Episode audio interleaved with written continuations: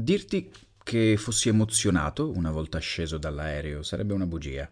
Sono fatto così, ho un modo di esprimere le emozioni poco occidentalizzato, cioè con poca eh, enfasi esteriore.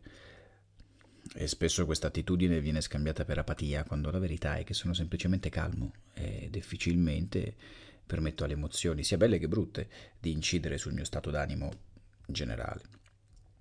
Scusami, finisco sempre per filosofeggiare, torniamo al giorno zero. Siviglia è una delle città più belle che abbia mai visto. L'architettura, il clima, le persone, tutto mi metteva di, di buon umore. Appena sceso dal bus, che dall'aeroporto mi aveva portato in città, vengo fermato da una ragazza che ammiccando mi chiede 5 euro per il biglietto del pullman. Eh, già. Io vorrei 22 euro per un panino.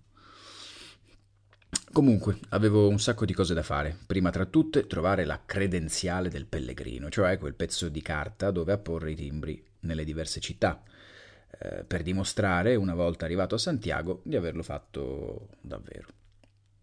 Non parlo spagnolo, ma grazie agli allenati gesti italici ehi, ehi, oh, ehi, e un po' di fatica, dovuta alla mia inesperienza, sono riuscito a trovarla.